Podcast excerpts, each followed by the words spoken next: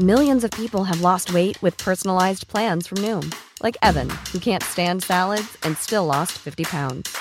Salads, generally, for most people, are the easy button, right? For me, that wasn't an option. I never really was a salad guy. That's just not who I am. But Noom worked for me.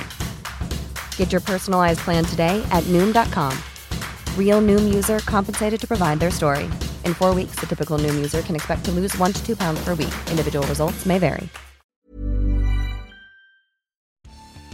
Hello, you are very welcome to The Tonight Show. RTE executives are grilled by politicians at Oireachtas Media Committee. TDs and senators spent several hours trying to get to the bottom of who knew what and when when it came to the payments to the Late Late Show star. Why, as Chief Financial Officer, would you let that go? I wasn't aware of what they related to.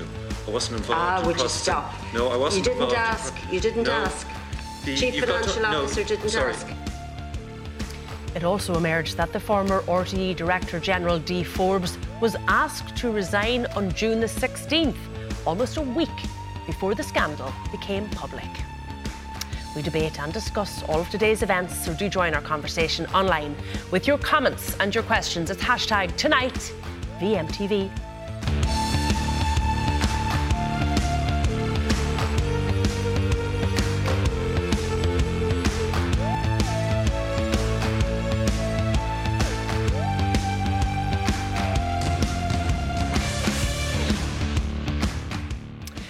RTE executives faced new questions today about its arrangements for payments to its highest paid star, Ryan Tubridy. The Oireachtas Media Committee spent several hours trying to get to the bottom of who knew what and when about the financial arrangements. Tonight, Media Minister Catherine Martin said today's appearance at the Media Committee has revealed a shocking failure of governance at senior management level in RTE and said it had not calmed the considerable disquiet about the lack of accountability at the station. First, here's Hannah Murphy on today's hearing. Seven disastrous days and seven officials from RTE hauled before a media committee to try and explain undeclared payments to its top earner, Ryan Tubridy. Already infuriated that the former Director General Dee Forbes would not be present, politicians filed in, armed with uncomfortable questions for the state broadcaster. RTE fell far short of the standards expected of us as an organisation. I apologise for this egregious breach of trust with the public. And members were less than impressed by the answer they were given when they asked why some payments to Ryan Tubridy were labelled consultancy fees. Why, as Chief Financial Officer, would you let that go? I wasn't aware of what they related to. I wasn't involved Ah, in would you stop? No, I wasn't You didn't involved in ask. pro- You didn't No. ask. The- Chief you've got to- Financial no, Officer didn't sorry. ask. You've got to understand the barter account was under the control of the commercial division. The committee heard misstated fees between 2017 and 2019 related to a loyalty bonus. Ryan Tubridy was due a loyalty bonus at the end of his contract of 120,000. That was never paid, was never accrued for in the accounts, but for an unexplained reason, that 120,000 was credited against his earnings. That's under investigation at the moment. And it emerged that RTE's chair asked for Dee Forbes' resignation, effectively freeing her from having to answer to committees like this one. The Audit and Risk Committee made recommendations, and one of those recommendations was to ask for her resignation. Did you ask for it? I did. Why did you accept the resignation? Could you not have invoked clauses to ensure that the, the key witness would be here to answer questions, would be that we could compel that person who would still be in situ to answer the questions that the people of the country deserve to hear the answers to? Yeah, perhaps, and she still has the option. The spotlight will remain on RTE tomorrow when the Public Accounts Committee gets its opportunity to challenge executives on the hidden payments to Ryan Tubridy and ask why previous figures shared with the committee were wrong. Hannah Murphy, Virgin Media News. Well, I'm joined now by the group head of news at independent.ie, Kevin Doyle, former RTE broadcaster Keith Walsh, Fianna Fáil TD Niamh Smyth, and Sinn Féin's John Brady, who were both on today's media committee. You're all very welcome to the programme. Neve, I'm going to start with you because you were the chair of that committee. Do you feel that we are closer to getting clarity about what happened in RTE after that four hours of grilling today? No, not really, to be honest. Um, I feel that we got half answers. Um, I think that despite the committees right across the board, all of the elected members, their, you know, interrogation, if you like, in a very respectful and fair manner, I'm always mindful of that, that we didn't get any clarity on, I suppose, who put together the deal, how the mechanisms were really put in place. Um, I feel that, you know, I don't feel that the confidence has been regained in any way of the executive. I feel that we were led to believe that they all worked in silos, that they weren't communicating with each other, which I don't think is a credible answer. I feel that the, bo- the board, up to this point, I felt that the board were blindsided on all of this, really, to be honest. And, and again, you would have to ask yourself, what is the relationship? Is it really a working relationship? I mean, I think Robert Shortt today gave a very clear and articulate view of both the standing of the board, but also as a staff person, how they feel uh, not just let down, but I mean, I was trying to extract from him what has the working relationship been with the board as well as the executive. And to be honest, I don't think any of my colleagues or myself are really any have any definite or clear answers after today. Did you have the right players before you today to answer those questions? Well, of course, today was only the starting point, uh, Kieran. I just want to say that we were kind of using today as an opportunity to bring in the executive and members of the board. At the end of the meeting, I think when we have had all the deliberations that we did, I made the proposal that we would invite in uh, Ryan Tubridy and Noel Kelly management uh, because I think they're a key part and players to all of this debacle. Um, I would hope that Dee Forbes, I, I appreciate she's unwell at the minute, but that she would be in a position to come before committee. So I think this is the start of a process. I don't think it's by any means the start and the end of it. Okay, John Brady, we did hear, you know, this word silos being repeated a lot today, and we heard the Taoiseach saying this morning that it was not credible to believe that Dee Forbes was the only one who had full knowledge of the payments. And yet it was a line that was stuck to quite rigidly by uh, all of those who appeared before the committee today. The notion that there's this deferential attitude to the DG in RTE. Do you buy that? No, I, I certainly don't buy it. I, I certainly um, believe that uh, Dee Forbes should have been at the, at the meeting today. Um, it was revealed that uh, the chair um, issued um, uh, a notice to her on the 16th, um, which only came to light today, um, that only eight days later um, was the minister, the Lion minister, actually informed that her a resignation was sought. So what we see is a, a catalogue of huge errors in, in, in, my mind in, in terms of the dealing with it. Um, there is an attempt to portray Dee Forbes as the only person with all of the information. I do not buy that for one second. What we've seen today at a committee was a, a classic case of a lot of people trying to cover their own backsides, essentially, um, and raising more uh, questions in, in, terms of um, why did they not raise flags when very serious issues in, in terms of the use of a barter account, for example, um, were coming before people? Um, we were told that this was um, an unusual um, uh, move for, a barter, for the barter account to be used like that.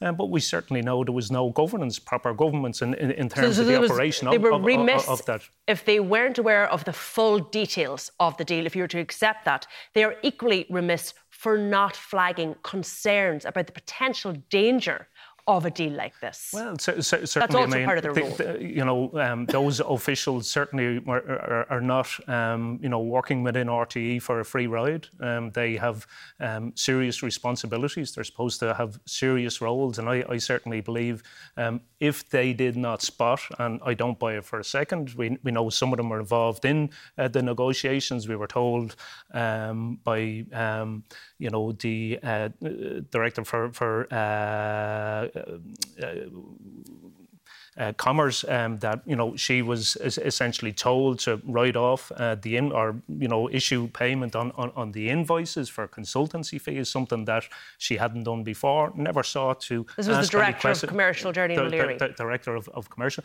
never sought to ask questions around that. We had the head of finance uh, again you know, not asking questions in, in, in, terms of the nature of it, even though I think he, he said he, he came he in after the majority well, of the deal had been negotiated. He, had been involved in in uh, the, the, the process as well. So look, I, I, I think there was serious failures there, um, but also I, I, I think there's serious questions there for, for the chair um, also of, of, of, the board that um, you know Ní Raghallaigh did not notify the line minister, uh, Catherine Martin, of her decision to essentially uh, sack uh, the, the Forbes. And that raises serious questions here. But I think, again, it does expose a serious um, you know, mismanagement, serious governance issues at the heart of RTE because essentially we're dealing with public money. And I, I, I think there is this train of thought that you know they can get away with it. Okay. Keith, did you see evidence of that when you worked there, that people were slow to challenge or question whoever was ultimately in charge. Did that culture exist? Yeah, well, of course, yeah. You'd have like a hierarchy, and then you just, you know, you, I think, you know, as you went down, you just kind of did what you were told. You didn't question it, and that was it. You know, it was. I, would say that's that is the case. And you see, with, with somewhere like RT, you'd always be afraid to be on the wrong side of the wrong person. And would you not get the job then, or would you not get the thing, or if you, you know, if you maybe you know spoke up about something as people did, uh, and and and you know there was there was there was lots of rules about how you know how you could act, what you could say on air, what you couldn't say on air. If something was like I, I could imagine when this news broke, there would have been a conversation in in Radio One where they would have said we need to talk about this, we need guests on, we need to talk about this. Two FM, don't mention it this is going on at the moment. Don't even mention it on your social media. Don't say anything. So like you couldn't even like say anything against the organisation within the organisation. Now they'd say, well, it's to do with like you know, uh, you know, this is an ongoing investigation or whatever. So let's not say anything. well, in fairness, I do think a lot of people feel that the station has actually covered this. No, no, absolutely, very comprehensively, absolutely. very well. What I'm saying is, but, but you don't, you know, if someone tells you to do something, you, you, do it because for fear of your job, kind of, you know, as well. And it, it, it just, I, I feel like this was a great opportunity for RTE to come out not out fighting, but out and sort of maybe explain themselves and say, look, this is Ryan Tubridy. He gets paid this amount of money. He brings in this amount of money. It's very important that this money comes in because then we can do news and documentaries and all that kind of stuff. This is how we do it. Now, our hands were tied at how much money we could give him because of X, Y, and Z and the, because of the public service and all that kind of stuff. So we had to go this way. Now, we shouldn't have, but we did. And we're going to fix all this, you know, but not this, just not saying anything. Like, just write it out, make it, like, you know, there, as a, they're a media organisation. They're terrible at communication. Okay, for you, I suppose, Kevin, I would say you followed this today. There was lots of conversation still about this commercial deal and how it was arrived at. What are the outstanding questions at this point? Well, I think there's quite a lot, to be honest, because we know what we knew before today and we haven't got clarity. So there, there's, I think there's at least five key questions that the Public Accounts Committee will probably go back at tomorrow. The first one is the phrase consultancy fees. So this was boxed off in the uh, invoice as consultancy fees. Ryan Tubridy, NK Management, did not provide consultancy fees. Geraldine O'Leary, the commercial director of RTE today, was asked, What about this? And she basically said, I can't remember who came up with that phrase or why that was used there. So basically, that was keeping Ryan Tubridy's name off the books effectively. So that's a big question. Um, another big question is why was the barter account used in, at all in this instance? Why was it run off and not run through the normal pay channels that you would expect um, in a and company just to be like clear to people at home, by using this barter account to pay the 150,000, there was an 80,000 fee, a fee to those who supply this facility yeah. of the barter account. It In, was an incredibly inefficient way to pay this money. Yeah, it's it's very hard to understand, to be honest. I, I, I, hadn't heard of barter accounts before this week, but people in the advertising industry say that they, they're common enough. But uh, they are expensive to use, and that just seems like a mad expense to add on top. Okay, so that's why your did you go out question. there? Um, the third one, this all goes back to a verbal agreement. How? What legal standing did a verbal agreement have that everybody felt they had to go ahead with this in the urgency that it was when the money was actually transferred. Um, why did nobody else know? If people, there had to be people at each step of the way, and how did nobody kind of go, "What is this? This is really unusual," and ask the question? And I think that still doesn't add up. All the answers we heard today of it was Dee Forbes, it was Dee Forbes, it was Dee Forbes. Well, Dee said it was fine. That just doesn't seem to be a sustainable answer, to be honest. Because if that is your answer, well, then you probably shouldn't have been handling those sort of funds if you were taking those sort of direction. And then the last question is around Renault and why did RTE pay for their events to take place? Um, we know that around 30,000 euro, but it went through the barter account again, so it added up to 44,000 euro, was spent on hosting events for Renault because they were promised these Ryan Tubridy gigs would be cost neutral. Why? Why were RT paying for staging and lighting for things in Renault showrooms around the country? It just seems bizarre. Yeah, there's also questions, as John raised there, around the handling by the chair of the DG Dee Forbes during this time, given the fact that we have now found out that last Friday week, and I appreciate it is difficult at this stage uh, to keep up to date with all the facts of the story and the timeline. But last Friday week, before anybody in the public and certainly anybody in the Oireachtas knew about this, she had asked Dee Forbes for her resignation. That, it appears, was refused. She went on holidays. We were told that's where she was. Then we understand she was suspended. Prior to that, we'd had an interview on the 6 1 News, and then she handed in her resignation last Monday. Yeah, so, so the, the handling of that we try to keep it as simple as we can. The week before last, yeah. Dee Forbes went around RTE saying her goodbyes to people because she was she's due to finish up on the I think it's the 10th of July, so a couple of weeks time, but she was taking some time off before that. She had a going away party in a pub in Donnybrook on the Thursday night. On Friday, the report detailing this lands in RTE, and the chair of the RTE board goes to Dee Forbes and says, "I think you need to resign." She says no. They get over the weekend uh, it comes to Monday, the board meet, they realise this is going to be a big problem, but it's not till Wednesday that Dee Forbes is actually suspended at that point from her role, but she's already now on annual leave. Um, on Thursday, Siún Ní the chair of the board, goes on the 6 1 News on RT, does not mention the fact that Dee Forbes allows everybody to continue believing that Dee Forbes has actually just gone on holidays while RT is heading into the biggest storm that it has had in at least a decade, but probably ever. And then we learned the following day that she had actually been suspended. She then resigned on Monday of this week. It's quite a line. And somewhere in the middle of all that, there was an opportunity. Well, there were several opportunities, let's be honest, for the chair to tell the minister. And I think that is a big problem for the chair now in terms of trust with the government and the, the, minister who she has to report to. Okay. Was it a mistake, do you think, though, to ask for that resignation? Because that was a point that was brought up repeatedly at the Oireachtas Committee today because it put Dee Forbes, as it stands, beyond the reach of the committee. Well, you know, ultimately, at the heart of all this is the idea that we've been deceived, that both the public have been deceived, the government has been deceived, the minister's been deceived, that the committees have been deceived, both of uh, our committees. And then we ha- are faced today with non answers. And that's what we really got going round in circles about nobody knew anything, one department didn't talk to the other department, and so on.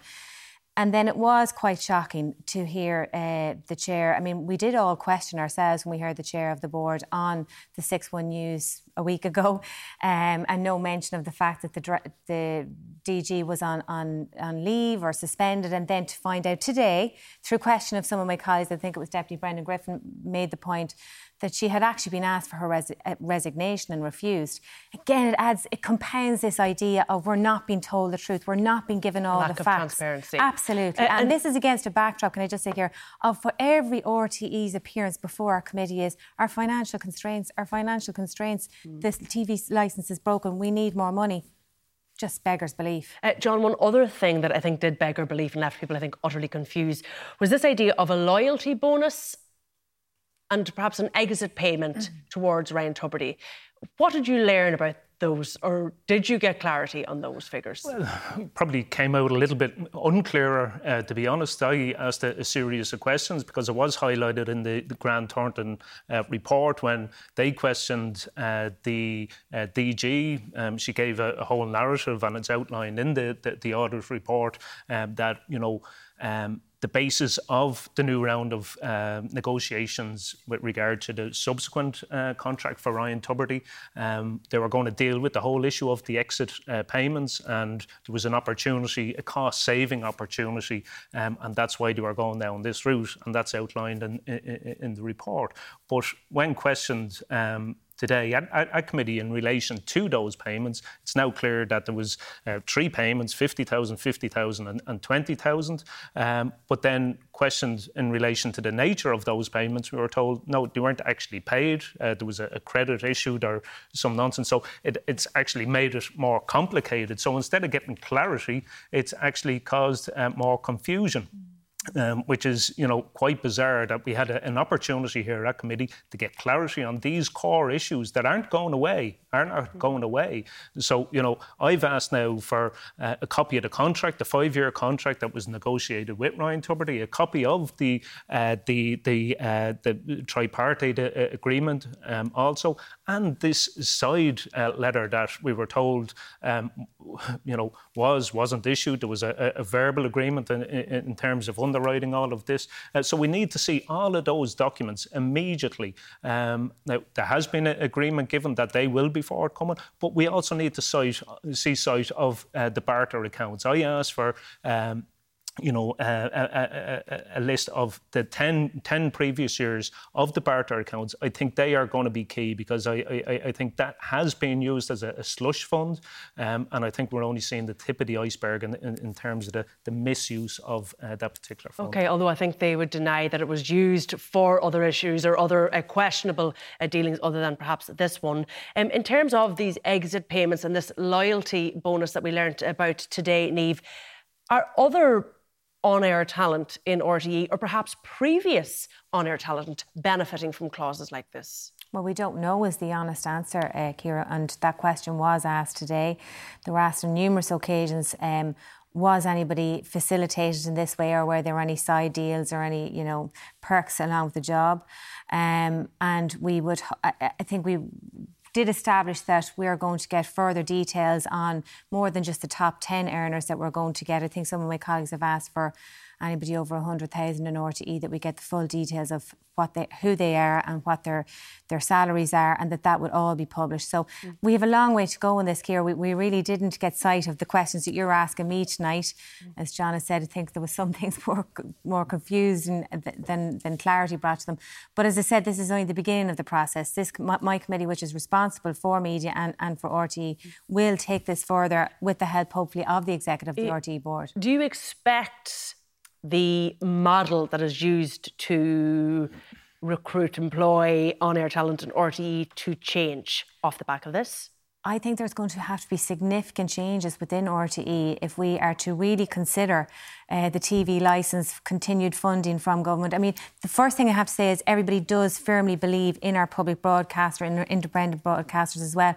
And we want to continue to support and fund that because we do recognise how important that is for the democracy of, of the country. However, I think RTE has reached um, not just a crisis point, but a point where they realise that things cannot continue the same, that there has to be huge changes, mm. there has to be proper governance, there has to be proper oversight and proper accountability, and things cannot continue as they have done up to this point. OK, one of the other things people were looking for today, uh, Keith, was details around Patrick Kielty, the new host of the Late Late Show that we want to get full details of uh, his deal. That has been promised uh, by Friday if um, Patrick Kielty agrees to that, and I, I think he's indicated that he will. Do you think that will help to restore trust?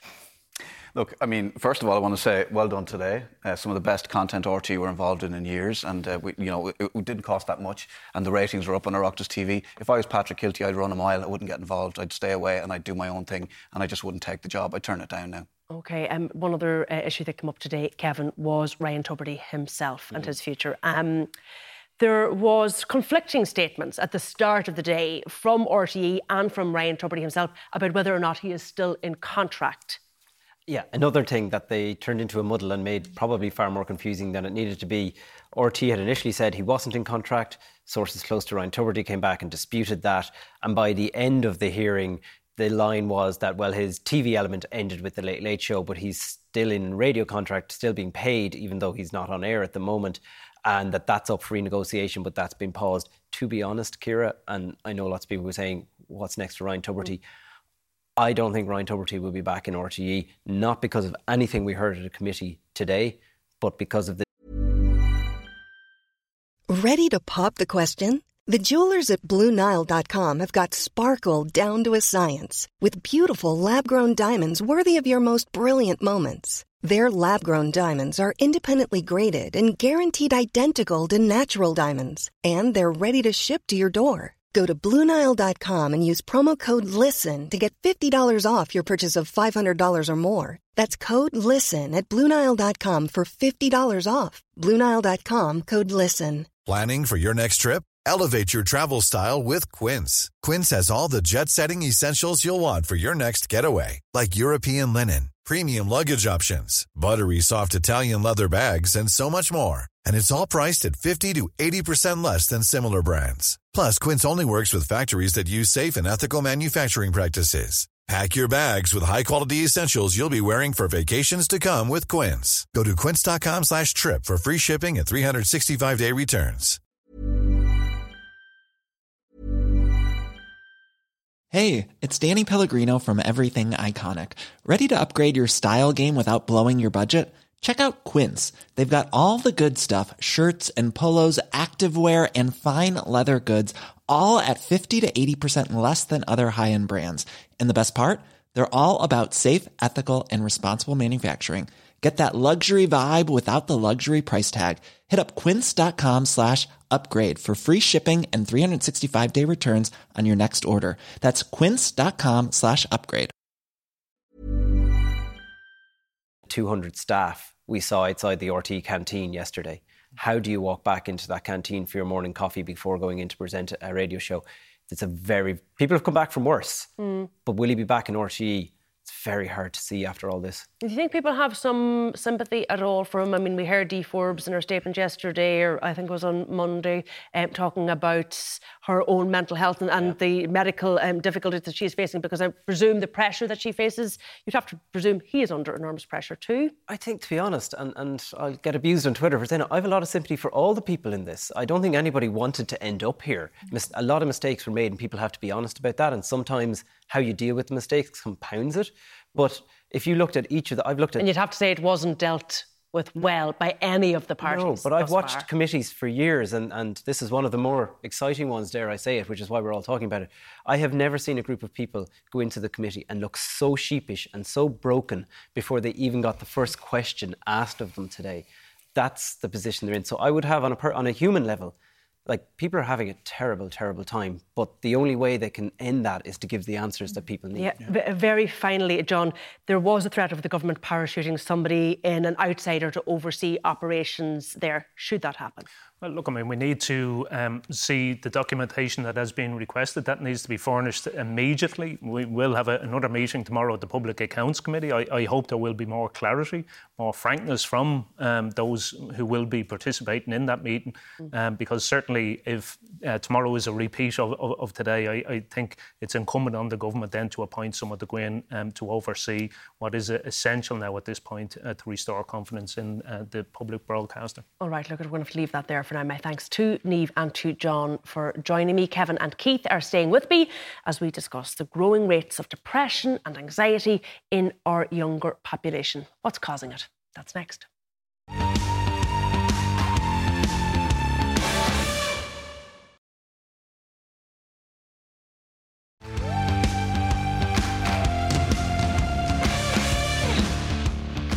You're very welcome back. Kevin and Keith are still here with me, and I'm also joined now by Dr. Susan Brannick, Aware's clinical director, because an Aware survey has shown very high levels of depression and anxiety, particularly among the under 25 age group. You're very welcome to the programme, uh, Doctor. This was an online survey of 1,200 adults that was carried out between the end of April and the beginning of May of this year, which has been probably you know, a stressful time for a lot of people given the cost of living crisis. Um, but still, in saying that, I was quite shocked by the figures today. Three in five reported an experience of depression, hmm. four in five reported an experience of anxiety. Let's look to the depression first of hmm. all. How many of those were diagnosed with hmm. depression as opposed to having a perception that they were yeah, depressed? and it's a good question. So about a quarter of those had a diagnosis of depression.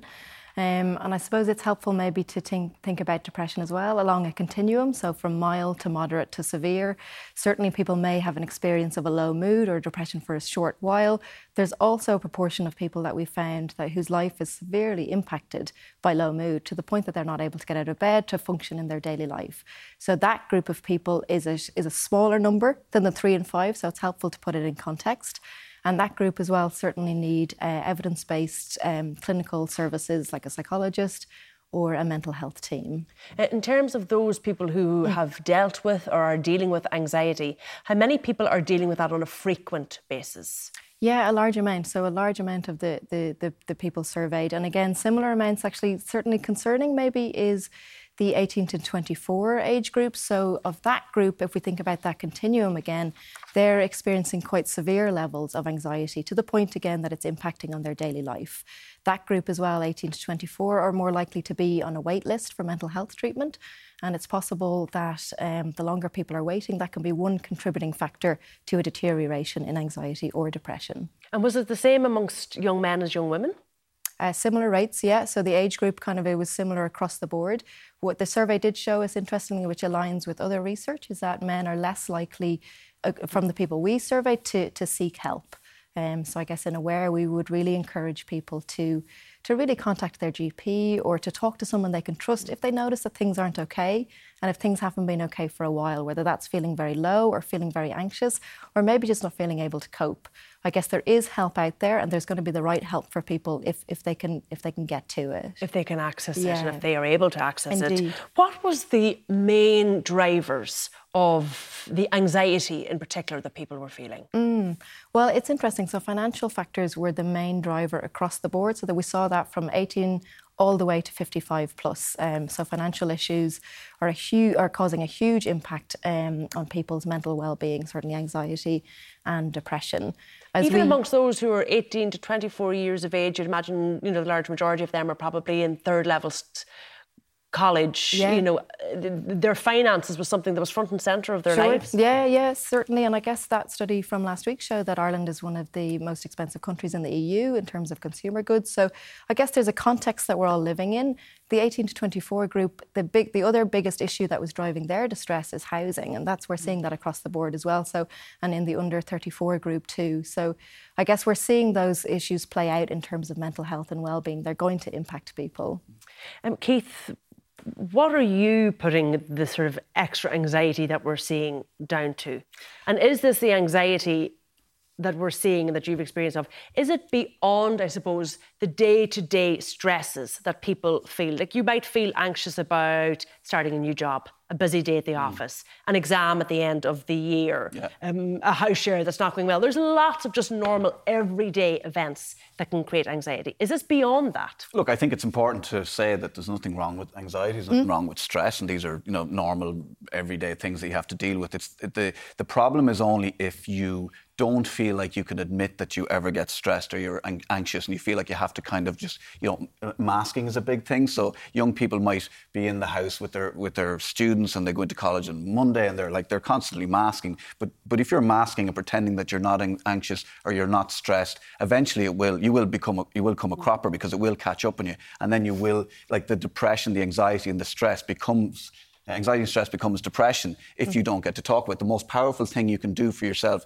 is to talk to somebody about it. And we've encouraged young people mm. over the last 10, 12, 15 years, you know, talk, uh, talk to somebody, find someone that will listen to you uh, and talk to them. And, and now we need to start listening because now they're saying when they're anxious, they're saying when they're stressed, and instead of being, let's not be the generation who start calling them names like snowflake and they don't know they're born and all that kind of stuff. Let's now that we've encouraged them to talk, let's listen to them, ask them what they need rather than telling them what they need. It's just time. I, I think it's very interesting, but I think it's it's it's almost. It's not, I'm not saying it's good news, but it's good because I think young people are better at telling uh, their peers and this survey how they're feeling, which is a good thing. I'm just wondering, just to pick up on another thing you said, sure. that the biggest concerns were financial and housing. Mm. Is it current concerns with their financial situation current. or their housing, yeah. or is it future that they're concerned about? I, well, I guess this, this, study didn't necessarily specify, but I suppose it's, it's a, as I said, it's a snapshot of, of the current day-to-day life, so it's probably most likely going to be current.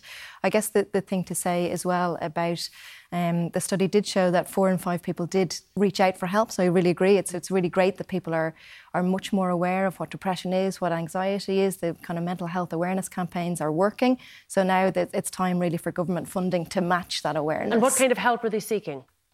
Well, most people are going to their GP, which is really good. So that's the really important first port of call.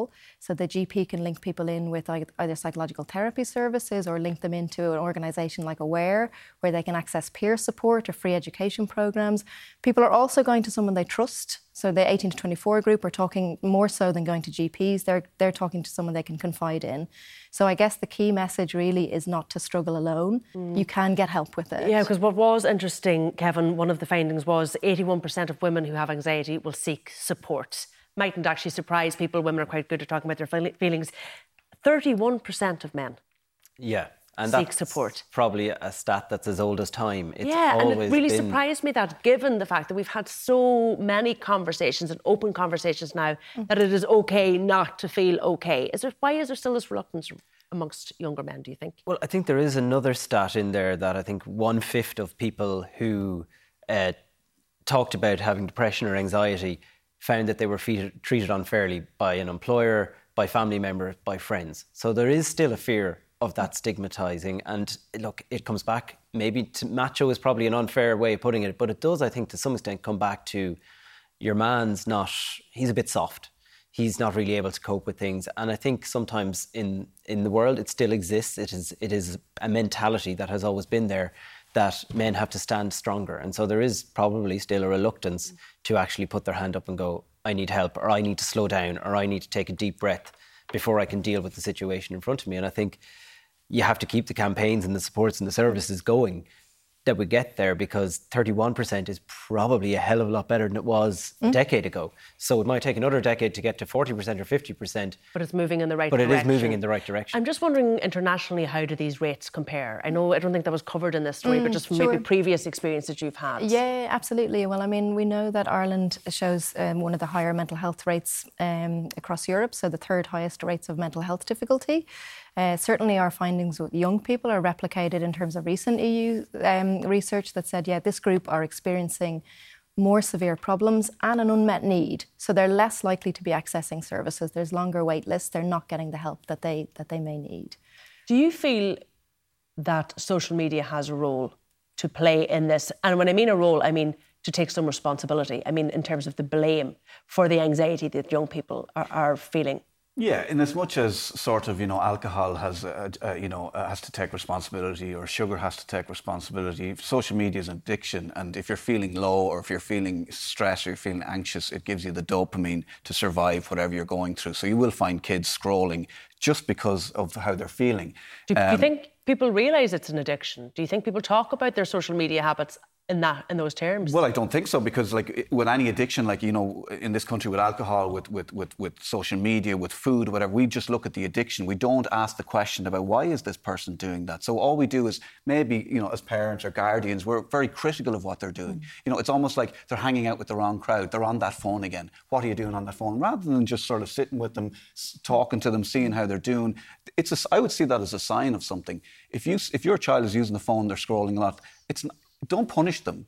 Talk to them. Sit down with them. Get down on the floor with them, with their at their level, and have a chat with them and see where they're at and why why are they in in their bedrooms on their phones. Okay, the there is one other issue that's come up in this program time and time again when we discuss this, uh, Doctor, and that's the idea that we are talking a lot about anxiety and we're not talking enough about resilience. What's your feelings when it comes to that? Yeah, and I, certainly the study showed that the majority of people are asking for help, and people, most of the people that we asked, are doing something for their mental health. So that might be looking after their diet, getting good sleep, uh, doing things that are meaningful to them, getting so people, out in nature. People want to tackle it. People are trying to build that resilience, and people are doing it, which is really good to hear. So I guess it's it's kind of mapping on the services then to meet the additional need for people who are still struggling. All right, we're going to leave that there for now. My thanks to Keith and to Dr. Brannick for coming in to us this evening. Next, some good news to talk about Women's World Cup fever. The squad has been announced. But what are our chances in Australia? Do you stay with us?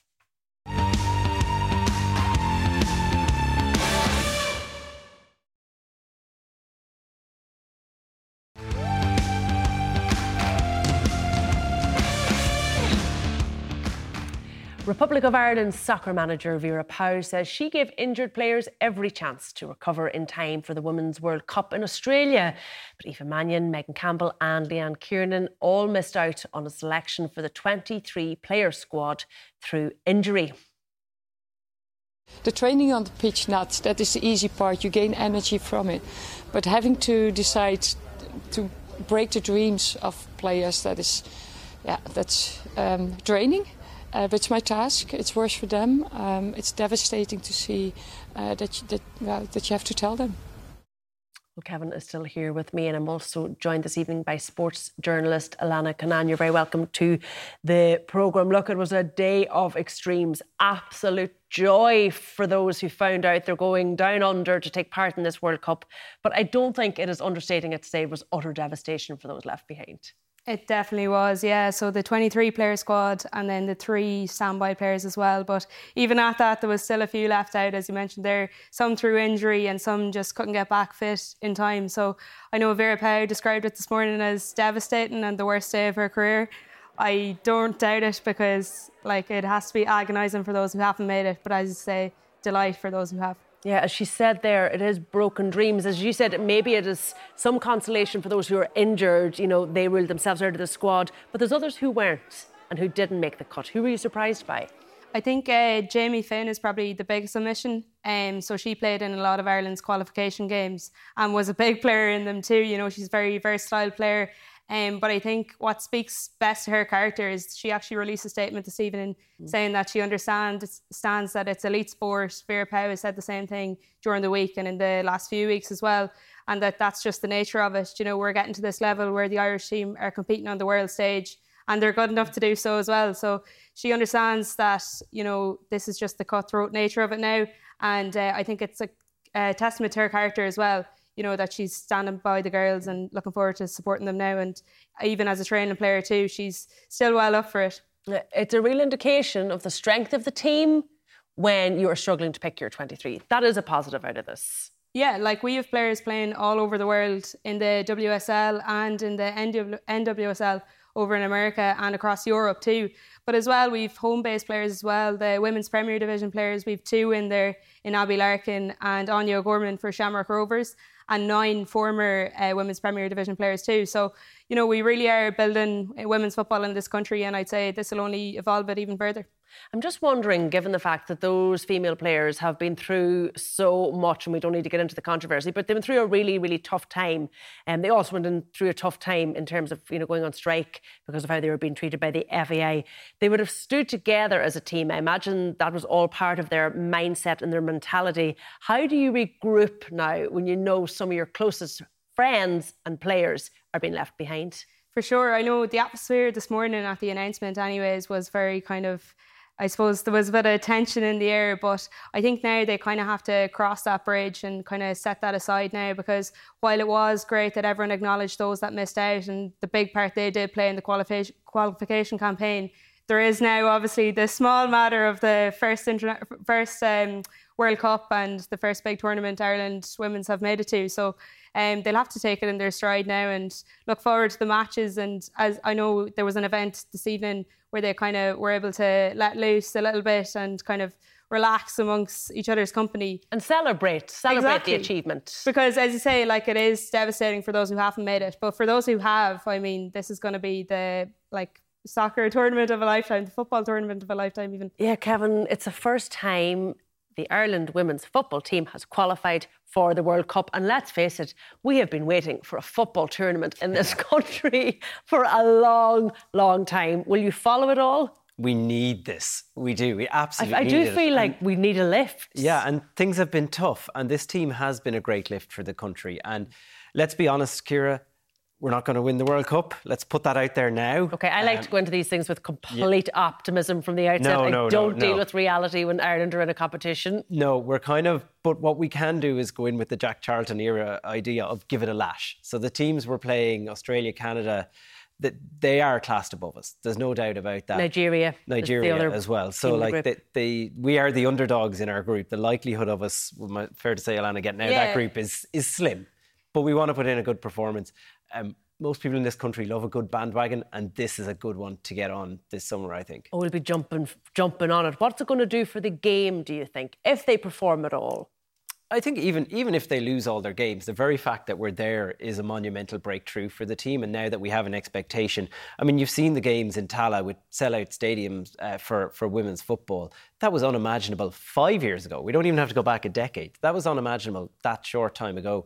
Um, there will be it's such a cliche, but there'll be girls up and down the country kicking footballs around gardens and, and parks and roads um, later in the summer on the back of this. So it's going to do a huge boost for, for women's soccer, but also women's sport, which we know all the studies shows needs more support uh, and needs more young girls to stay playing as mm. well. So now there is something to play for. Because so many of them tend to drop out when they get to their teenage years. What do you think, Alanna? What is the key thing that has brought this team to this point? I think um, even just touching on what you said there, like there is form in them putting it up to the teams that are ranked above them, and we've seen them continuously rise through the ranks, even in the qualification period. So while we are ranked against two of the top ten teams in the world, and then one of the best African nations as well, like. I'm not saying we're going to win it either. It is up against us, but we do have form in um, putting it up to these teams, and I think they're well capable of that. You know, we have world stars too. Katie McCabe, Denise O'Sullivan, Louise Quinn, Niamh Fahey, you could go on. But uh, yeah, I think that's probably a key point that even in the squad announcement video, you know, while um, young girls have uh, loads of male football stars to look up to, they're going to have lots of women football stars to look up to now after this. Hmm. How big a deal is it to play the host nation in their first match? We're playing Australia. Well, if you want to go to the World Cup and you want to be centre stage and you want people to be talking about you, that's what you want. And Australia are one of the best teams in the world as well.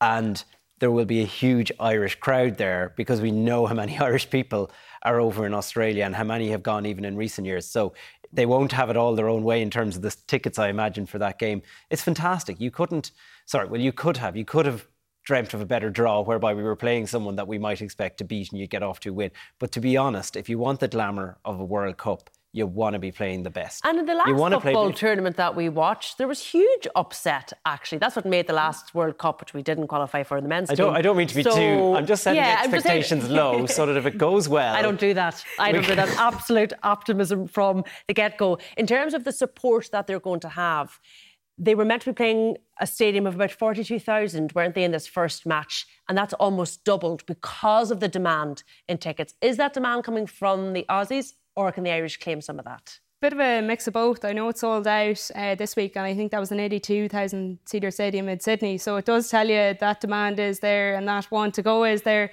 I know, even on an anecdotal level, I know a lot of people over in Australia, Irish people that are going to go, and then loads travelling over too. So I think from both sides, we'll we'll have a good contingent there in the stadium come the 20th of July. Yeah, so that's the 20th of July. They head out on the 7th of July. So they have a couple of weeks to acclimatise. What is the climate going to be like for them? Yeah, it's going to be interesting, surely, because um, as we were mentioning, like you know, they it is the winter over in Australia, but it wouldn't be like our winter. I'm led to believe, anyways. But before that, anyways, they've the France game next week as a warm up game, and then as you say, they fly out, they play Colombia behind closed doors, and then all eyes on Australia. So a lot to look forward to.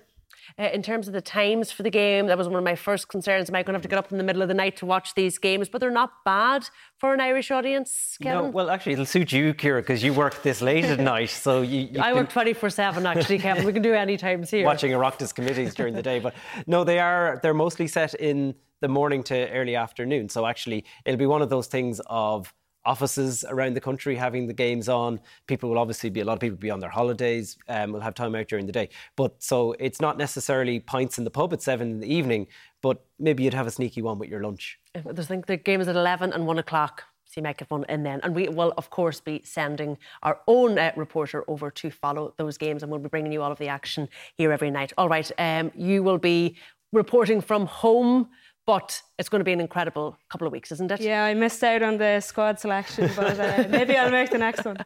All right, we'll leave it there. Thank you both for coming into us this evening. That is it from us. Our programme is available as a podcast on all major platforms, and you can also find us on Instagram and TikTok tonight, VMTV. But from all of the late team here, good night, and as always, take care.